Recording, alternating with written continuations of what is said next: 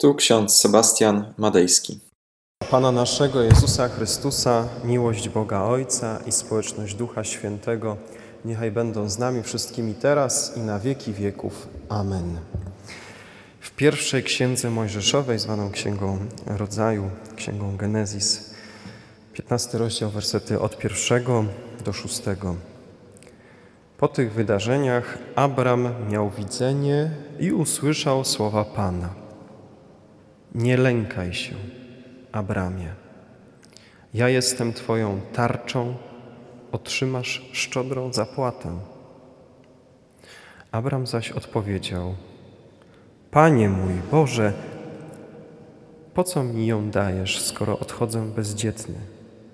A moim spadkobiercą będzie Eliezer z Damaszku. Następnie dodał: Nie dałeś mi potomka, a więc sługa urodzony w moim domu będzie moim dziedzicem. Ale Pan powiedział do niego: To nie on będzie twoim dziedzicem, tylko ten, który będzie twoim rodzonym dzieckiem. Ten będzie twoim dziedzicem. Potem wyprowadził go na zewnątrz i powiedział: Spójrz na niebo, policz gwiazdy, o ile zdołasz je policzyć. I dodał: Tak liczne będzie twoje potomstwo. Abram uwierzył Panu i policzono mu to za sprawiedliwość.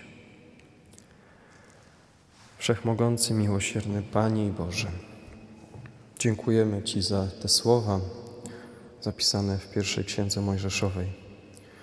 Prosimy Cię o błogosławieństwo na czas tego rozważania, aby to słowo wydało w nas owoc w odpowiednim czasie, wtedy, kiedy Ty tego będziesz chciał. Amen. Usiądźmy.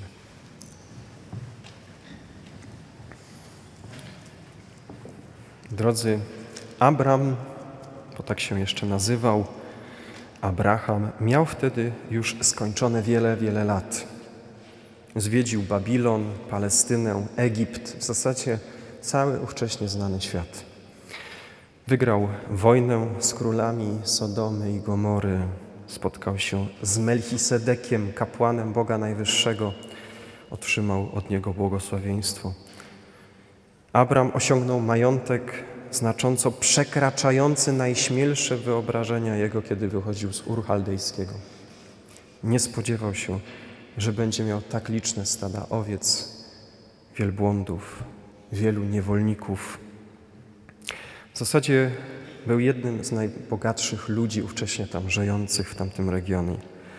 Jednak nadal brakowało mu jednego syna, męskiego potomka, dziecka, któremu będzie mógł przekazać wszystko to, co ma, wszystko to, co otrzymał od Boga.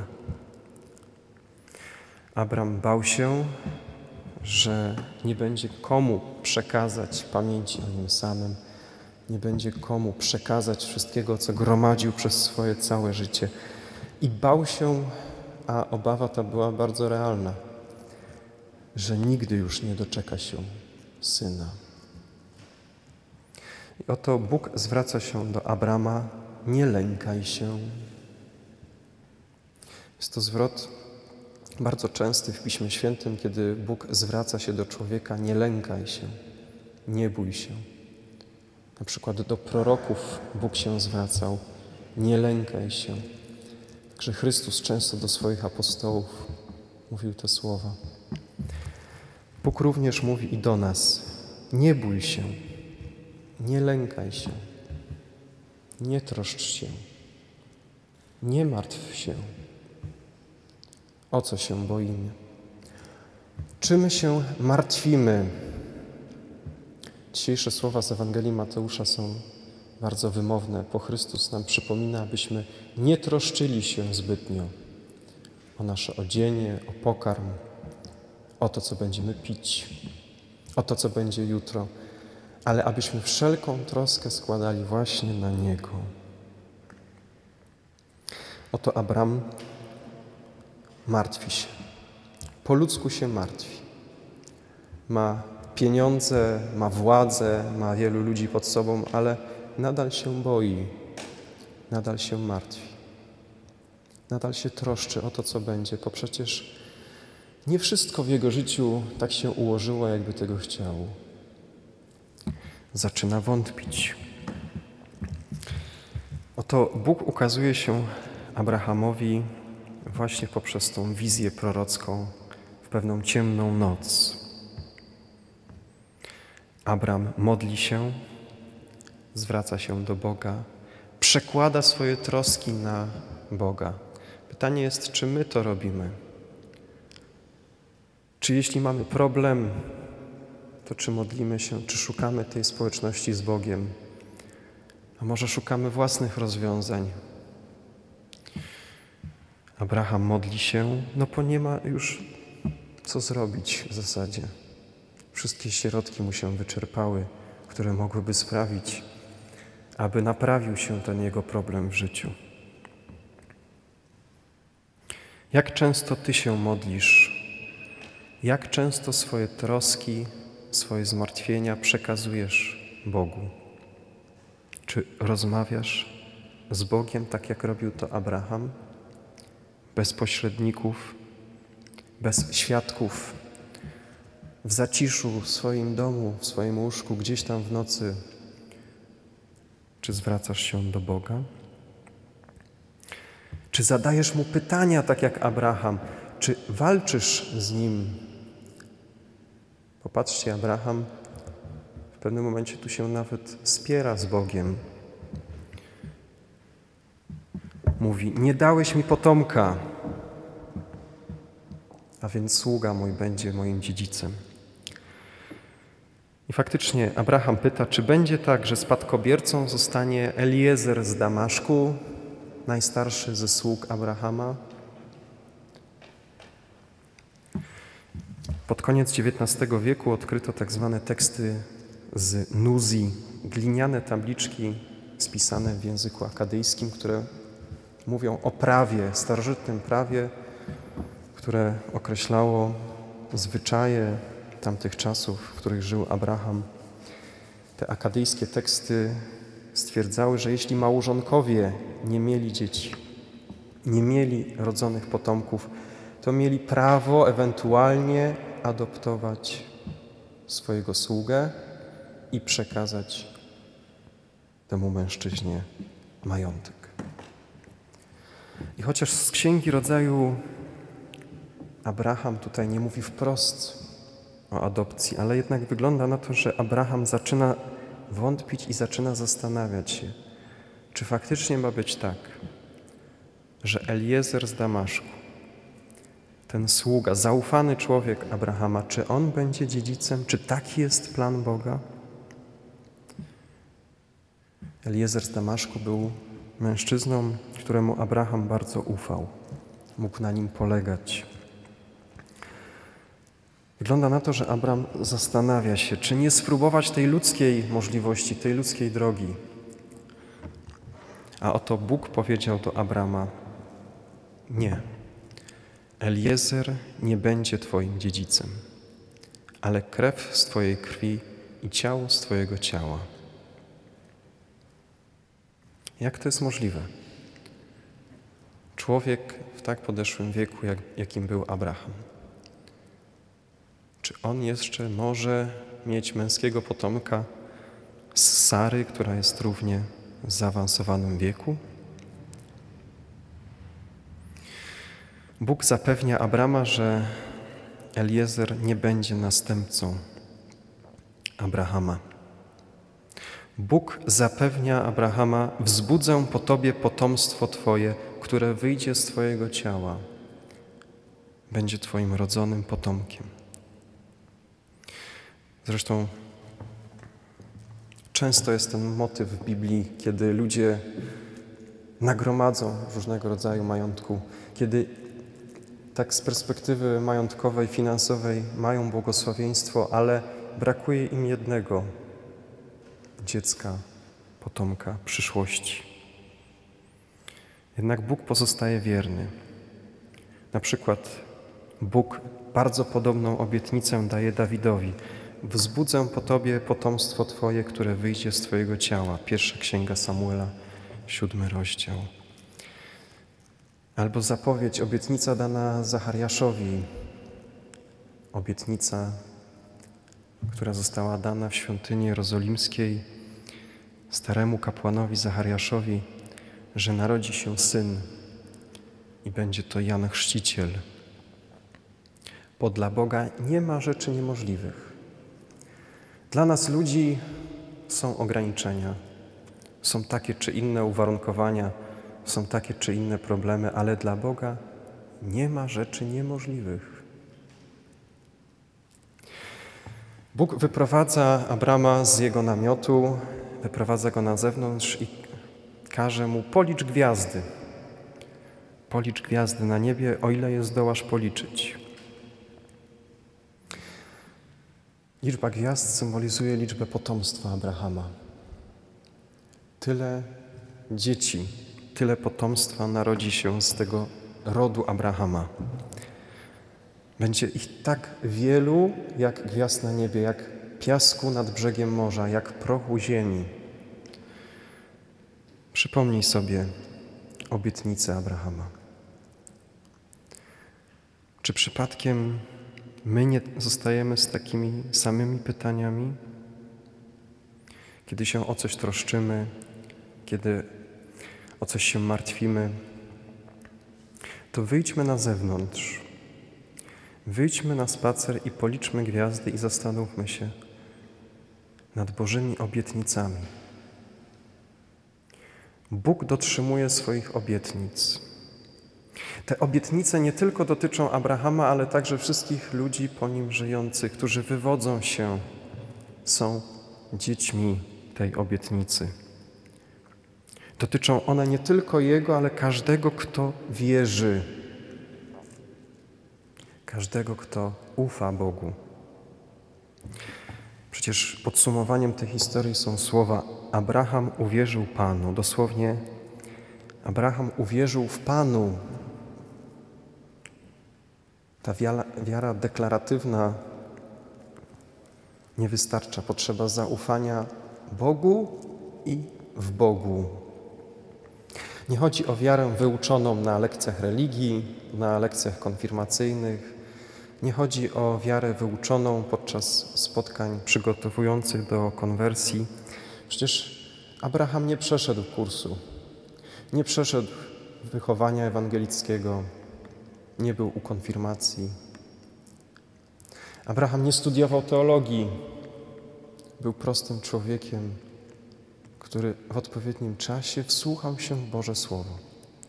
Zaufał Bogu i to poczytane mu zostało za sprawiedliwość. Wiara Abrahama to wiara, która polega na zaufaniu Bogu. Wbrew wszystkim i wbrew wszystkiemu. Ta historia uczy nas na nowo, że Bóg dotrzymuje swoich obietnic, mimo że my często wątpimy. Kiedy Abraham musi się nauczyć wiary i cierpliwości, to w zasadzie moment, w którym on musi na nowo zdać sobie sprawę, że nie jest w stanie swoimi siłami, swoimi pieniędzmi kupić sobie czegokolwiek. Wszystkie troski złóżcie na Niego, mówi apostoł Piotr w dzisiejszej lekcji apostolskiej. Nie troszczcie się o to, co będzie, mówi Chrystus w Ewangelii Mateusza. A Ty o co się troszczysz, o co się martwisz w swoim życiu? Czy Abraham był usprawiedliwiony z wiary czy z uczynków? To jedna z największych tajemnic, z którą mierzył się Marcin L. I faktycznie, kiedy zobaczymy tę historię, prześledzimy całą historię Abrahama, zobaczymy, że to usprawiedliwienie przychodzi tylko przez wiarę, tylko przez zaufanie Bogu. Nie ma usprawiedliwienia z wiary i z czegoś jeszcze. Nie ma usprawiedliwienia z wiary plus coś tam. Nie ma usprawiedliwienia przez wiarę w Boga i jeszcze przez nasze jakieś uczynki, większe czy mniejsze, lepsze czy gorsze. Usprawiedliwienie przychodzi do naszego życia tylko i wyłącznie przez zaufanie Bogu. Wiarę i zaufanie Bogu, który dotrzymuje swoich obietnic. Ta wiara Abrahama nie jest pozbawiona do końca lęku, ponieważ widzimy, że Bóg zwraca się do Abrahama: nie lękaj się. W naszym życiu pojawia się lęk wtedy, kiedy nie potrafimy poradzić sobie z tym czy innym problemem. I faktycznie wiara w Bogu polega na tym, że przezwyciężamy ten lęk, przezwyciężamy strach, jaki w nas się ukrywa. To nie będzie tak, że teraz Bóg skasuje nam wszystkie nasze troski, wszystkie nasze zmartwienia i będziemy zapominali o tym, co mamy. Wiara to przede wszystkim świadomość tego, że Bóg nam pomoże, nawet wtedy, kiedy my nie potrafimy sobie sami pomóc. Wiara ta jest pozbawiona zaufania we własne siły, ponieważ wiara ta jest pozbawiona ludzkich kombinacji. Abraham bał się, że nie będzie mieć potomka, a czego my się obawiamy w życiu? Czy martwimy się o to, co nadejdzie? O to, czy spłacimy kredyt na czas? O to, jakie będą wyniki wyborów? O to, co nadejdzie w tym czy innym miesiącu? O co się martwimy? O co się troszczymy? Może nasze wymagania są bardziej wysublimowane niż te z czasów palestyńskich, kiedy ludzie martwili się, co włożyć sobie do gardła, w co się ubrać. Jednak to nie zmienia faktu, że potrzebujemy zaufania, potrzebujemy wiary w naszego Pana i Zbawiciela, który mówi: wszelkie troski złóżcie na mnie. On ma o nas staranie. I miałem, drodzy, ostatnio taką okazję zastanowić się nad tym, czym jest wiara w kontekście nie tylko tej historii, ale w kontekście też wydarzeń związanych z Nowym Rokiem Szkolnym. Zastanawialiśmy się z konfirmantami, czym jest wiara, i odkryliśmy wspólnie, że wiara to nie rzeczownik. Wiara to czasownik. Wierzyć. To znaczy być. To znaczy ufać. I w tym znaczeniu Abraham był stanowczy i wytrwały w wierze, czyli był niezłomny w trwaniu w Bogu. Czy jesteś niezłomny w swojej wierze? Czy jesteś stanowcza w swojej wierze? Kiedy na zajęciach z konfirmantami powiedziałem im: pokaż mi swoich przyjaciół, pokaż mi swoich kolegów, a ja powiem ci, kim się staniesz. Pokaż mi, z kim się zadajesz. Pokaż mi, z kim się przyjaźnisz, a ja powiem ci, kim się staniesz, jakim człowiekiem będziesz, czym nasiąkniesz w swoim życiu. Tak często jest. Z kim przystajesz, takim się stajesz. I wtedy jeden z konfirmant, ku mojemu zadowoleniu, też powiedział: nie, ja nie jestem taki. Powiedział dosłownie: wcale nie, ja się nie dam. Ja się nie dam. Nie dam się innym. A ty, czy dajesz się, czy się nie dajesz? Czy jesteś stanowczy, czy jesteś stanowcza w swoich poglądach, w swojej wierze? Czy może ulegasz jakimś modom, trendom, jakimś zmartwieniom, troskom, lękom? Bóg przemawia do nas: nie lękaj się, nie bój się. Usprawiedliwienie z wiary jest nie tylko jednym z najtrudniejszych tematów podczas przygotowań do konwersji, ale jednym z najważniejszych tematów podczas przygotowania do konfirmacji. W czasach Lutra to usprawiedliwienie oznaczało w zasadzie uwolnienie od bolesnego procesu, usprawiedliwienie oznaczało w zasadzie uwolnienie od wykonania wyroku śmierci na kimś. Czyli bardzo poważna sprawa. Dzisiaj z czym kojarzy nam się usprawiedliwienie? Rodzicom i uczniom kojarzy się z usprawiedliwieniem wypisanym przez mamę, tatę na kartce papieru. A oto czytamy, że Abraham został usprawiedliwiony. Co to oznacza? Czyli był w momencie lęku, bał się, martwił się. Nie mógł spać w nocy, tak się martwił. Martwiłeś się kiedyś tak w swoim życiu? Martwiłaś się tak o jakąś sprawę w swoim życiu, że nie mogłaś spać? W taki sposób modlił się Abraham. W tym momencie, w tym kryzysie swojej wiary, w swoim życiu, podczas swojego zwątpienia modlił się. Wątpił w Bożą obietnicę, ale przełamał to zwątpienie. Przełamał to zwątpienie, wsłuchując się w Boże Słowo. W tej sytuacji dramatycznej, bardzo trudnej, postanowił wszystko dać na jedną kartę, zaufać Bogu.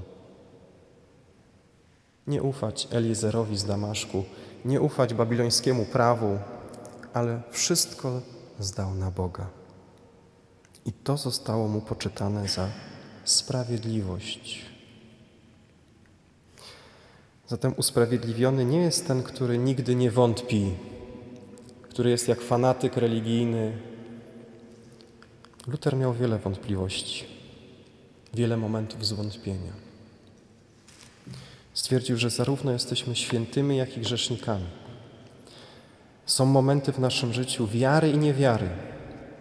Są momenty w naszym życiu, kiedy wierzymy, głęboko wierzymy, a są też momenty w naszym życiu, kiedy boimy się, kiedy tracimy wiarę.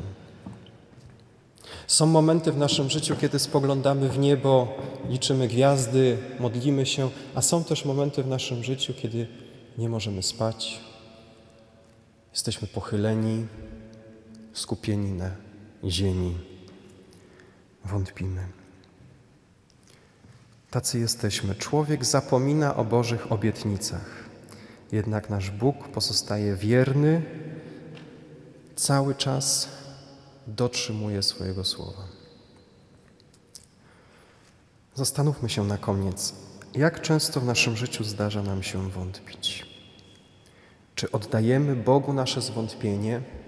Czy dzielimy się z Bogiem naszym wątpieniem?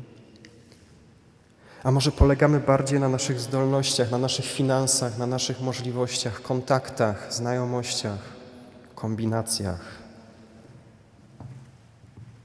Jeśli się troszczymy, to o co? Czym się martwisz? Wszelką troskę swoją złóżcie na Niego, gdyż On ma o was staranie. Amen. Przyjmijmy życzenie pokoju. A pokój Boży, który przewyższa wszelki rozum, tak niechaj strzeże serc naszych i myśli naszych w Panu naszym Jezusie Chrystusie ku żywotowi wiecznemu.